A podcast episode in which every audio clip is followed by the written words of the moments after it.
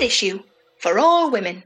Hello, Jen here to tell you about this week's Sunday Chops and the first of this year's International Men's Day series. Yes, it's that time of the year where we let some dudes talk for a change. Sort of. Hannah's going to be chatting to comedian Matt Forde about scandal, comedy, and the Labour Party, possibly all at the same time. So keep your eyes and indeed ears peeled for other great interviews coming up as well. This week, I'm chatting to comedian and author Dave Chawner about his experience of having anorexia, as well as Dr. Stephen Anderson, an eating disorder psychiatrist and member of the board of trustees at Beat, the UK's eating disorder charity. I should say up front that some of the chat is a bit on the heavy side, and if you're worried about your own or someone else's health, help is absolutely available, and you can contact Beat 365 days a year on 0808 801 0677 or beateatingdisorders.org.uk. Dave and Stephen were both absolutely excellent to chat to, and I hope that you find this podcast interesting and informative, and at times pretty funny and hopeful too. I'm joined by Dave Chawner, stand up comedian and author, who's here to talk to me today about his experience of having anorexia. Hi, Dave. How are you doing? Very well, thanks, Jen. How are you? All right, thank you. All right.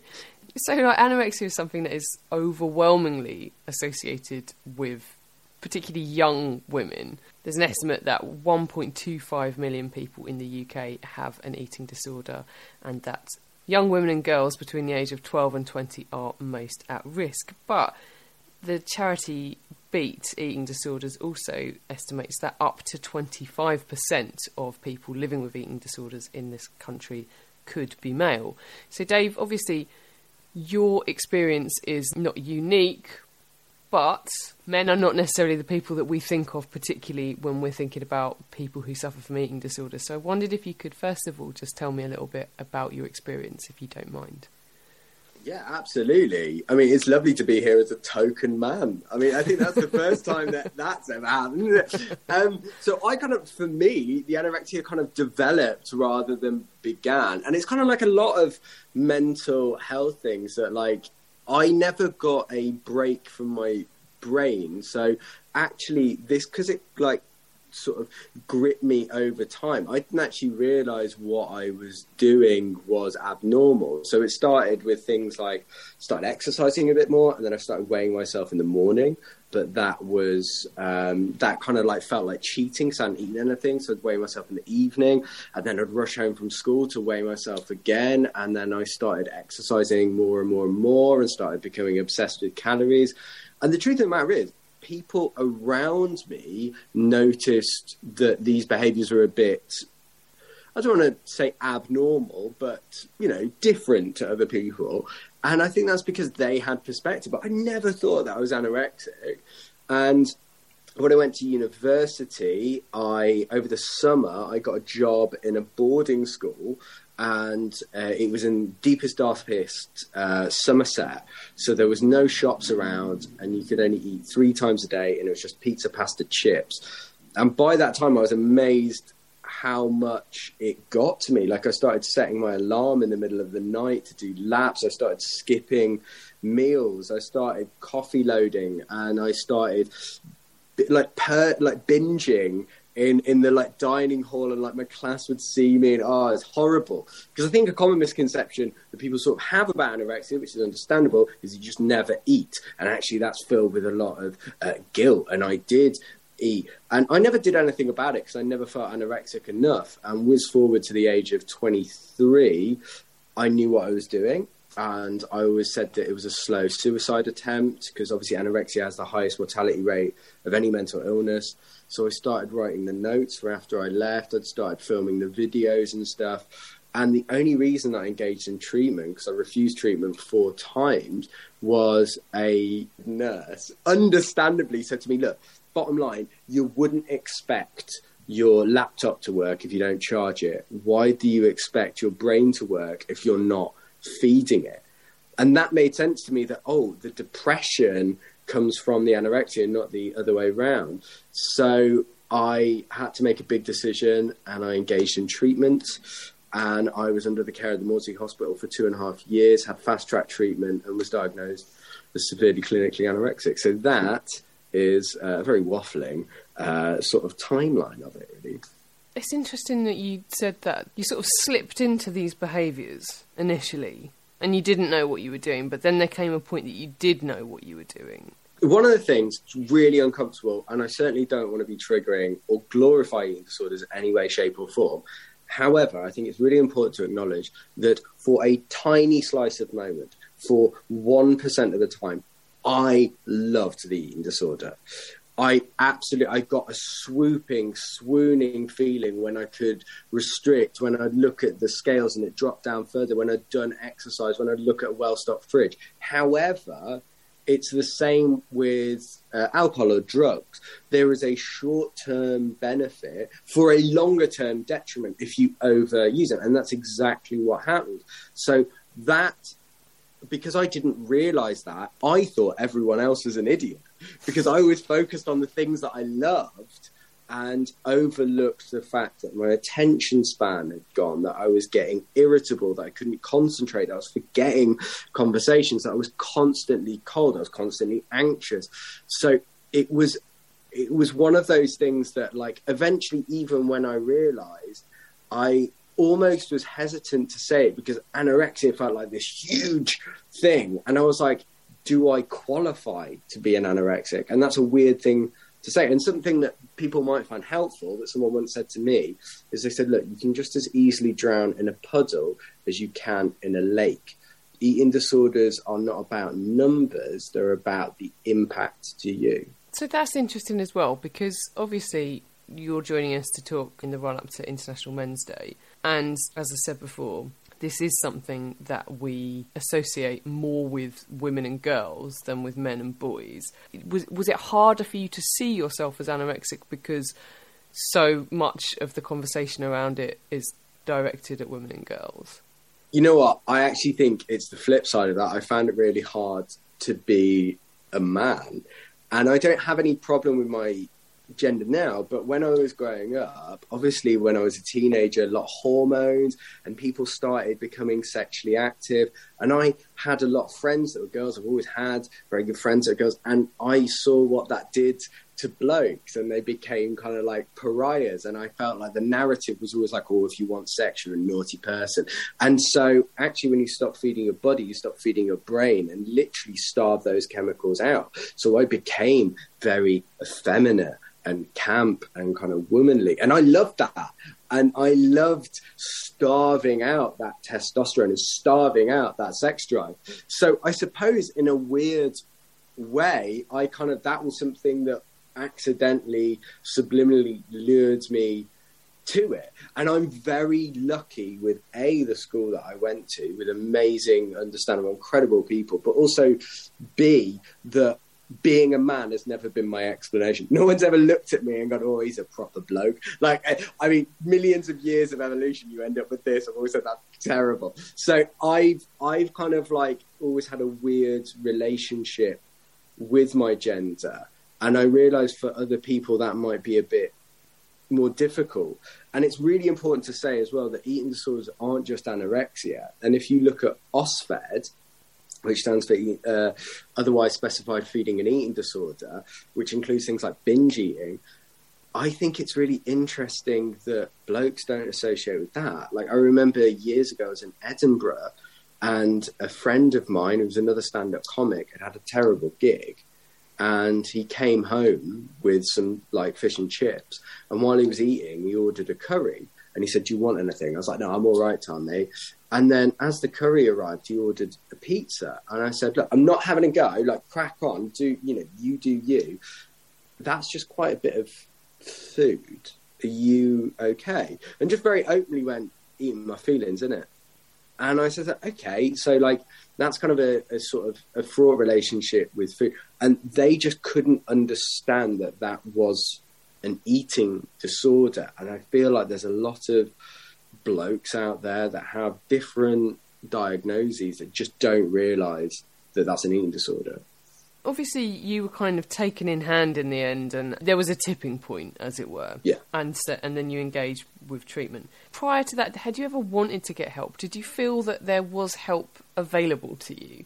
I, I absolutely didn't know where to get help, how to get help. And I think actually using the term tipping point is really good because in all of the stories and the narratives in the media, there's always been something really dramatic. There's always been a moment where, you know, sort of there was dry ice and lasers and it was all very Hollywood esque. And actually, the reality of my eating disorders. Really dull. Like genuinely the mo- the most constantly calorie counting constantly preoccupied with food not being able to it was it was just so dull. And i was waiting for something that would send me a sign to be like oh, you need to get help now or whatever. And it, it never came. And i actually think speaking to a lot of people that is the reality of eating disorders because we don't live in a hollywood film and if you're waiting for that Disney esque moment, it ain't ever going to come.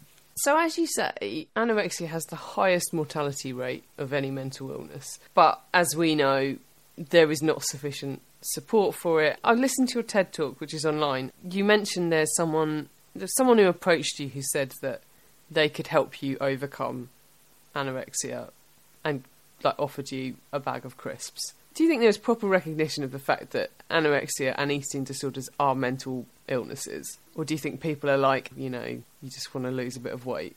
That is an exceptional question. And I think it kind of boils my wee wee whenever we talk about anorexia, that we always talk about body image as well. Because, yeah, anorexia is an actual mental illness. Um, so, sort of saying that oh, it's about body image is a bit like saying, "Oh, Damien Rice caused depression." Like, it doesn't really help, but like, it, you know, he didn't. I think there is a lot of misunderstanding, but equally, I feel it's very easy to come down hard on people, and I feel that like people always talk about social media not helping things. I actually think it's not helped in a weird way. Of nuance gets lost, debate gets lost, and actually intent gets lost online as well. And I think there's a lot of keyboard warriors that will tell people off for asking questions that actually are meant in a really lovely way. Be- best person that I ever spoke to about my anorexia was my old man. Brilliant, very emotionally intelligent, beautiful guy. Love my dad to bits. But I'll never forget, I got diagnosed as severely clinically anorexic on the 20- 2nd of December 2012. So obviously just before Christmas. And I went back home to spend Christmas with my mom and my dad. And I will never forget, me and my dad were in a room and he'd obviously got something to say. And he said, Look, I don't get it. I've never had anorexia. I've never had an eating disorder. I don't know what it is. And if I say anything wrong, if I do anything wrong, then that's not from a place of malice. That's just from a place of not having lived that. So please, if there's anything wrong, just tell me.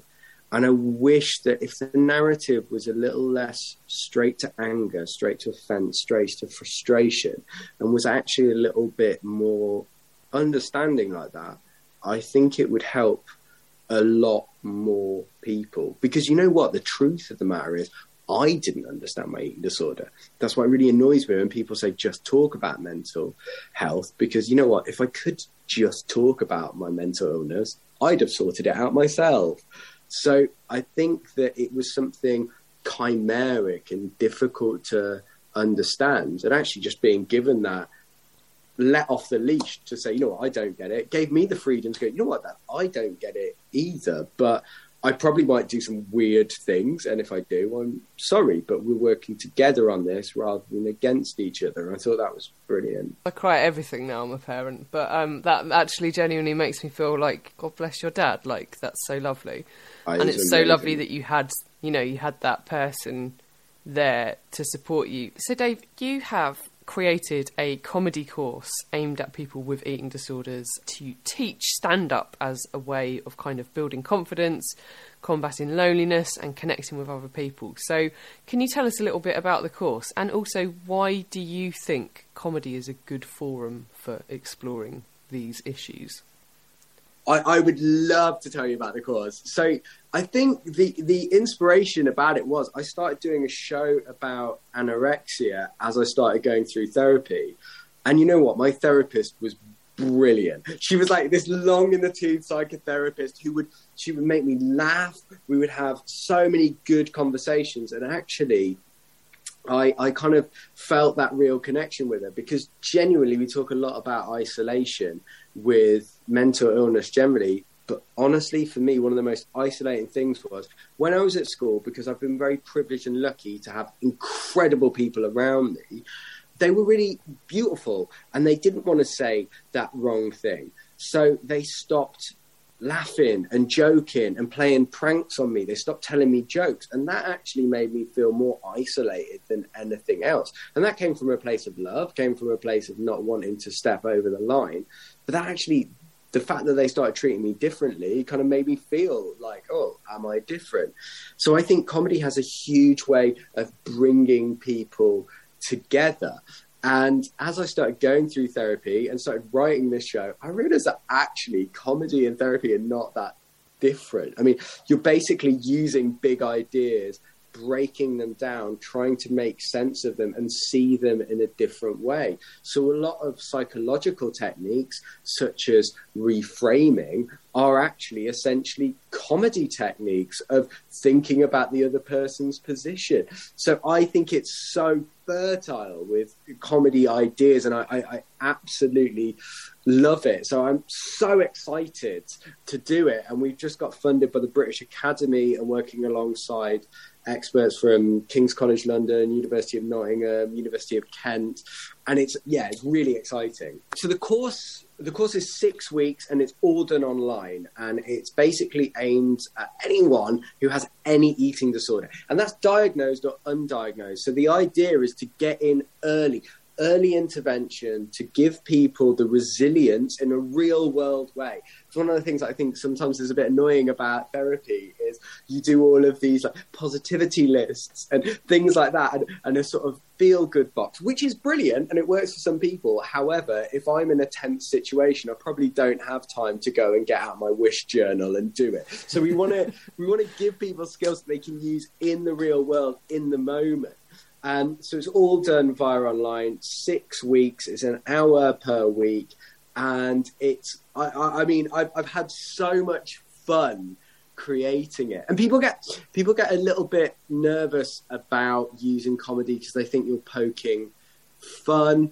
And we actually cover like the difference between you know ownership in comedy. So if I was to talk about what it's like giving birth, what do I know? Nothing. Whereas if someone that has given birth they know that.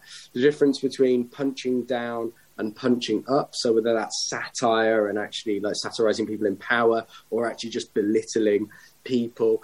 But I, I think comedy has helped make sense of so much of my illness because people get uncomfortable talking about mental illness. And actually, comedy has had that great way of drawing people together. And I think also one of the things about the course that I'm really keen about is to change the tone around mental health because we always talk about mental illness. So no wonder people don't care about it. We actually need to start talking about mental health. You don't have to be unfit in order to go to the gym. Why do you have to wait to get unwell before you look after your mental health? Yeah, absolutely. Um, I think I have referred to mental illness throughout, but oh, oh no, yeah. Honestly, it's not having a go. Well, I, I sort of have a little story. This is like really um, but years ago, I, I know. Sorry, no, that was really but... fragile of me to be like, "Oh, I've done it wrong." well, no, I think I, I do it all the time. We're fallible people, and we get things wrong. And I, I mean, my, the story that I always tell is like years ago, I was meant to be. Um, it was about eighteen months ago now. I was on the sofa on BBC Breakfast, and the producer called me up and said, "I'm really excited to talk to you because I've never had any mental health." And I was like, what? And she's like, I've never had any mental health, or my family have had any mental health. And I was like, what are you, a toaster? And it made me realize that just like those those sort of conversations happen all the time, and understandably so, yeah. because we never really talk about mental health without mental illness. But no, you're right. People talk about mental health as if like they don't. Like we all have mental health. It might be good, it might be bad, it might be middling, but we all have mental health. like, No, you're absolutely right. I have noticed people. This is where it say weird. I think things. also this is where it gets a little bit icky and sticky with eating disorders because uh, you know uh, a percentage of the population have an eating disorder, uh, but also a lot of people have disordered eating. Now, one doesn't necessarily lead into the other, but it does show a kind of fraught relationship with food, and that's not a bad thing because actually instead of being everything about like preventative measures actually be about celebrating things of like actually get on top with your relationship with food enjoying food in a good way and i think that's really important because again i feel like the narrative that we're going down with eating disorders is always the, the, the, sort of sob stories, the shocking stats, the horrendous sort of tone. And actually, I think sometimes now more than ever, we need to give people a little bit of hope and a little bit of help to say, you know what, if you are struggling, that is entirely understandable. We've all been through the ringer over the past 18 months. But people like Beat, uh, which is the UK's eating disorder charity, have got loads of help out there. The Hub of Hope is a really good app that you can look to for any resources there are services out there and you can get better. So you've also got a book, haven't you? Weight Expectations. What does that cover and, and from where can we find it? I will say my book is an excellent doorstop. And if anyone is in the market for a way to open their door, like to keep their door, I basically the book came after I did the show about anorexia, and I got pub, uh, approached by a publisher, and they said, "You want to write this book?" And one of the things that I never think I will be comfortable with is I, I honestly don't do this in order to be like insta famous or get Twitter book likes or whatever. Genuinely, I think my kind of raison d'etre is always like, what did I need when I was 17? And so they asked me to sort of tell my story, and I was like, "Look, I'm not Spider Man. I'm not going to do an origin story."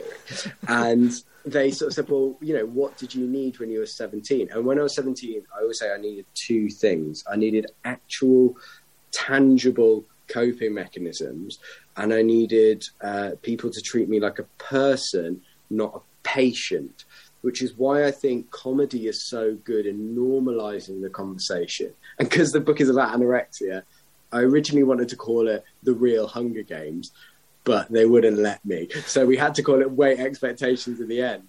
And it uses this psychological model, which is called trans theoretical model. Basically, all that means is change doesn't happen like that. If you want to quit smoking, if you want to quit drinking, firstly, you need to realize that you have to change that habit, then you have to get ready for it, then you have to put things into place. So it's six sections which goes through hopefully it might resonate with people of like, oh, I'm in that section. And then at the end of every section, different coping mechanisms that might help break that cycle. So it's all filled with coping mechanisms, ideas, and stories as well of how the anorexia kind of manifested, trying to use a sort of jolly tone. Okay, Dave. So, where can we follow you on the socials? Uh, presumably, if we do that, we'll be able to find out more information about your course and, and where to get hold of your book and things like that. Brilliant. Yeah, if anyone wants to find out about the course, it's comedyforcoping.com and I'm on Twitter at Dave Chawner and you can get the book, which is Weight Expectations, at Waterstones and all good bookshops. And I like saying that because it implies if it doesn't sell my book, it's a bad bookshop. And I like that. Dave, thank you so much for chatting to us. It's been a joy to chat to you about something Aww. quite bleak. So thank you very much. Thank you.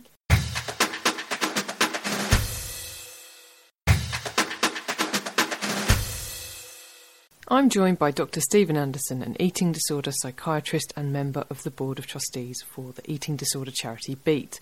Hi, Stephen. Thanks for joining me. Hi there. So, first of all, can you tell me a little bit about what eating disorders are and how they affect people? Yeah, certainly. So, often when we hear the term eating disorder, the, the first thing that springs to mind is um, a young, thin woman, possibly with anorexia nervosa. So, we also always think of anorexia first. Um, there are a, a number of other eating disorders that are actually more common than anorexia, but uh, anorexia is the one that often springs to mind most. So we have anorexia nervosa, bulimia nervosa, binge eating disorder, and a category called other specified feeding and eating disorders, which don't quite meet the full diagnostic criteria uh, for one of the other disorders. So the, the main thing that the, the disorders have in common is a kind of over-evaluation of eating shape and weight on the, the person's self-evaluation. So they get kind of self-esteem from eating shape and weight. The eating disorders can develop for a number of different reasons. There are a number of kind of complex biological, genetic, personality type factors, as well as issues to do with environment, the possibility of um, trauma, childhood experiences, social media, media. There's lots of different uh, things can affect the development of an eating disorder. So there are eating disorders, but we now also refer to what people call disordered eating. Can mm. you tell me what the difference is between those things? Yeah, I guess that that can be quite difficult. So in an eating disorder, there's kind of the psychological process where the person is striving to lose weight. There's a fear of weight gain. Disordered eating can be a bit more difficult. So it might not necessarily be to do with losing weight or a, a fear of weight gain. Yeah, and it is quite difficult to define.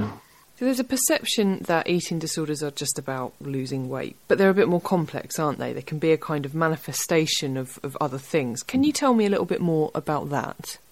Yeah, so there, there can be, as I said, a drive to lose weight or, or fear of weight gain. But often the eating disorder or the, the eating disorder behaviours can be a means of helping the person feel in control of, of life or emotions. So they might learn when they're growing up, if there are difficult things going on, that restricting their intake numbs emotions, or sometimes overeating or binging can help help them feel a bit better. And these things work. They do numb emotions. They help give a sense of control. Sometimes people describe it as, as the only thing in my life that I can control is what I'm eating. And the pattern gets very stuck. The more the person tries to restrict and the more their brain is starved, the, patterns become kind of self-maintaining because of the, the starvation effect on the brain. That's really interesting. I don't think I knew that. I know there's a sort of sense of comfort eating to feel better, which kind of makes sense. But yeah. is there a physiological reaction to starvation which can actually numb emotions? Yeah.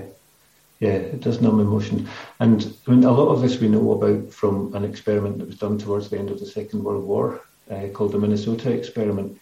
So there was a concern about the safety of refeeding people in Europe, particularly um, who had been starved during the Second World War. So in Minnesota, a guy called Ancel Keys got up a number of conscientious objectors who were all men, had, didn't have any history of eating disorder or other mental disorder, and he studied them for a number of months and then restricted their dietary intake for a number of months before uh, refeeding them gradually. And all of the guys developed symptoms that we would see in anorexia nervosa, so that there were changes in the mood, became more obsessional, more socially isolated. You would think about food all the time, talk about food, take long time to eat food, play with the food. So lots of the things that we see in eating disorders are caused by starvation, the starvation effects on the brain. Your brain uses about a quarter of the, the calories that you take in in a day. So it needs at least 500 calories just to function basically. If you starve um, and re- you reduce your intake, your brain tries to save energy and one of the things it can do is by not making decisions. So you stick to the same kind of pattern. So you hear people saying that they become more obsessional, they stick to the same routine, they can't make decisions at all. So they could stand in a shop looking at a, a choice of sandwiches, say, and just stand and look at it for hours on end sometimes because they, they can't make a decision. And, and one important thing is that if a lot of these things are caused by starvation, we know that refeeding and renutrition should help a lot of them. Obviously, that's what the person fears most is that eating and, and the gain. We typically associate eating disorders with women and young girls, but we hear anecdotally that an increasing number of men are presenting with eating disorders. And I wondered, A, is that actually an accurate reflection of what's happening? And do more men have eating disorders, or is it just that more resources are now available, more men feel able to seek help?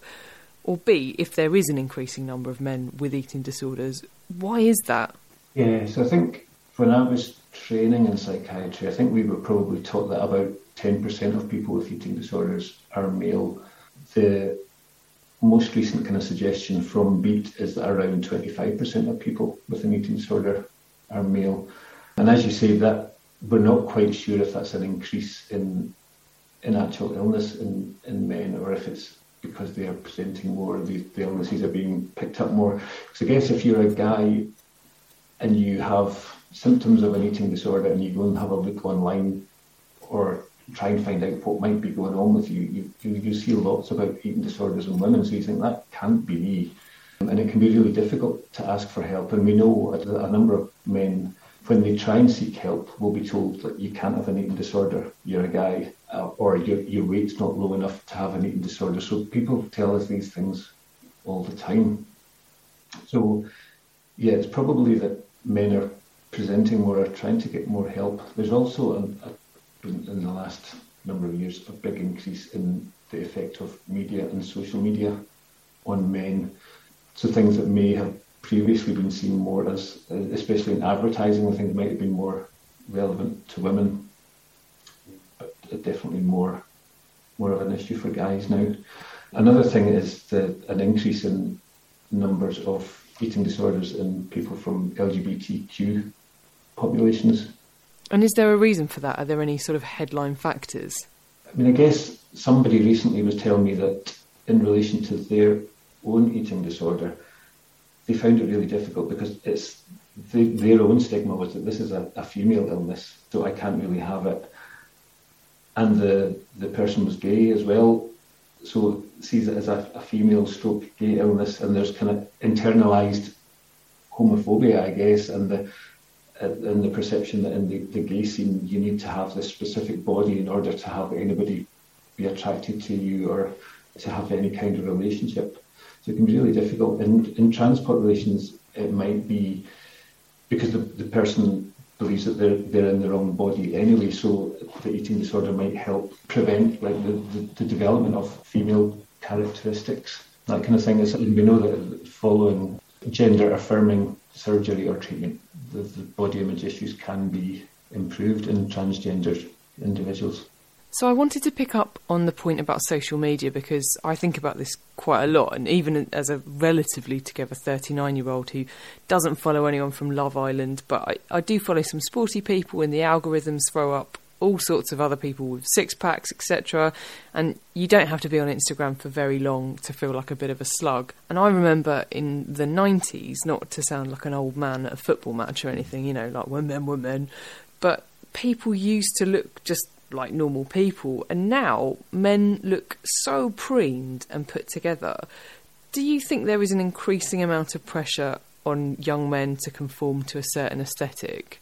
Yeah, yeah, I think that there definitely is and that's affected by lots of media. And as you, you mentioned, the algorithms in, in social media is quite interesting. Yeah, if you if you look at anything to do with fitness or weight, you end up being bombarded with diets and exercise plans and how to achieve the perfect body. And like one day you're you're allowed to eat a certain food, and the next day it's it's evil and you're not allowed to eat that. It's it's really difficult. Yeah.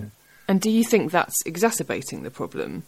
Is everywhere, isn't it? All these images are everywhere, and all you're seeing on social media is one snapshot of the person's life. You've got no idea what else is going on with them, but that's all you see. That is that is their life. That's what you think everybody else is living like. So I must be, as you say, a, a slob or not looking after myself properly. Yes. Colleagues in Freed, so I don't know if you've heard of Freed, that's the, the first episode, Rapid Early Intervention in Eating Disorders Service um, that developed in the Maudsley, they've produced a, a kind of short animation video about um, social media and the impact of social media on people with eating disorders. It's really interesting. That can be found online. Search for that. It talks about the the effect of like you, you, everybody takes a hundred pictures and then they try all these different filters and then they post this one thing and everybody's trying to make all their food look absolutely perfect and yeah, it's just one single snapshot of the person's life that you're seeing, but you use that to just to interpret that's how people live. I watched a documentary last year about the cricketer Freddie Flintoff and his bulimia, and one of the stats presented was that the rate of eating disorders in male athletes is disproportionately high. We talk about eating disorders in young women being related to body image, and I wondered if that's why it's so high in male athletes because their body is sort of, you know, their thing, their living, I guess, and they're so focused on it being the right weight, etc., etc. Is that why? Yeah, yeah, it could be. And I think Freddie Flintoff talked about people, I can't remember the, the words that they used, but he did, he did have comments about his shape and weight, I think, from from colleagues. And we know in, in sport in general, so cyclists, swimmers, I mean, the kind of the body image, the leanness is so important in the way that the people are trained. There is a huge focus on weight and percentage body fat and all of these things. And the more you focus on numbers, the more you need to focus. So it, just, it kind of keeps that going. In men, there's often more a kind of drive for leanness and muscularity. Um, so people can be using various steroids and other preparations that they believe will kind of bulk or build muscle. And there's all these various diets that you, you see on Instagram for guys in particular, yeah, to become lean and muscly. And that, that can be driven by sport. I know there's a number of colleagues in working in eating disorders and sports psychiatry are really interested in looking at this and working with kind of sports coaches and gyms so, is one of the things with eating disorders a sort of like a snowball effect that the more you focus on it, the bigger it becomes? Yeah, definitely. So, the more you check, so we hear people checking particular parts of the body or weighing themselves regularly. The more you do that, the more you become preoccupied by it.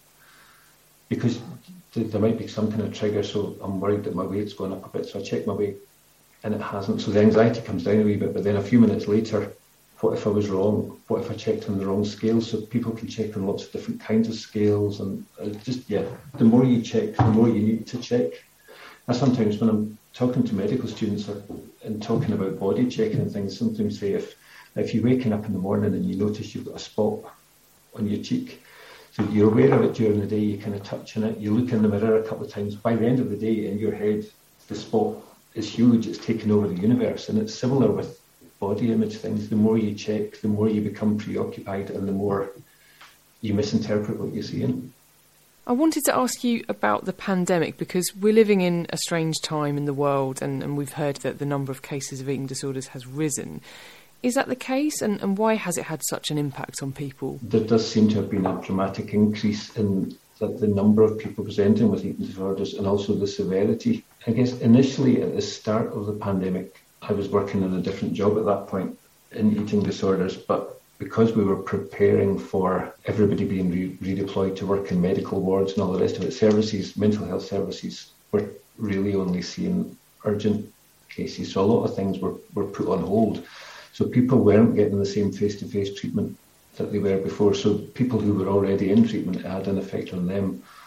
People who were kind of predisposed to having disorders, so for, from any of the kind of biological or genetic personality type things that we talked about before, because of the, the increase in stress, the isolation, all the rest of it, eating disorder behaviours as a, a, means of coping with that. And I guess so, some some people were more isolated than usual. Some people were stuck at home with family members who they're not usually spending an awful lot of time with. So lots going on, lots of anxiety um, and depressive symptoms as well.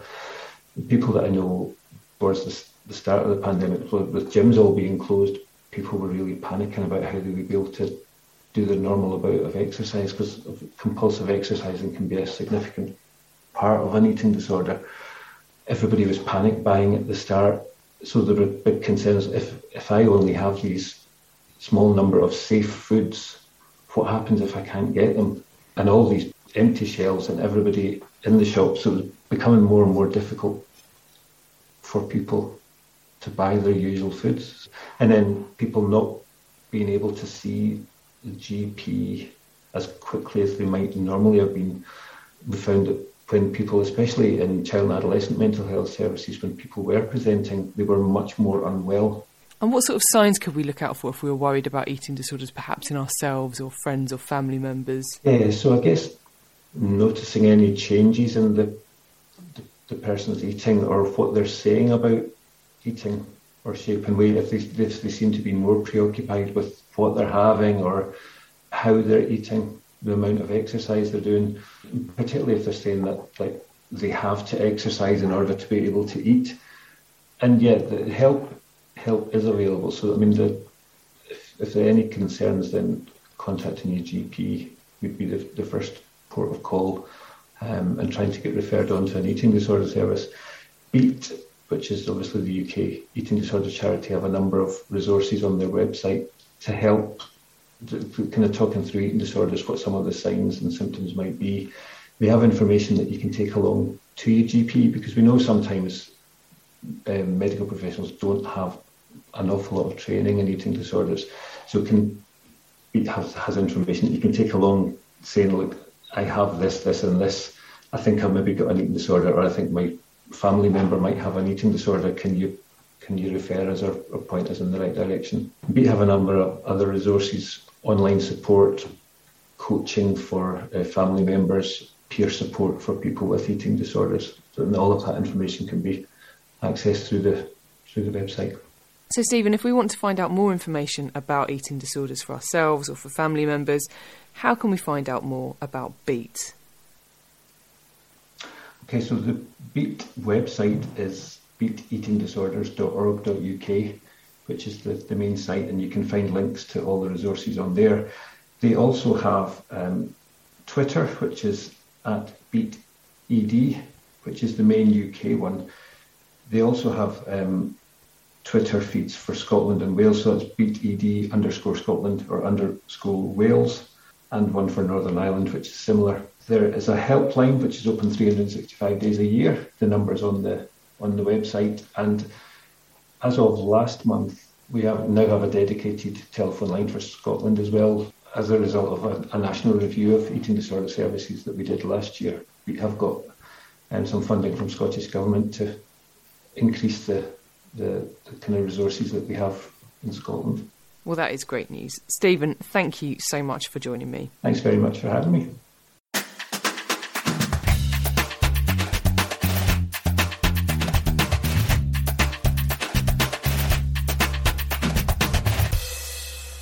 Standard issue for all women.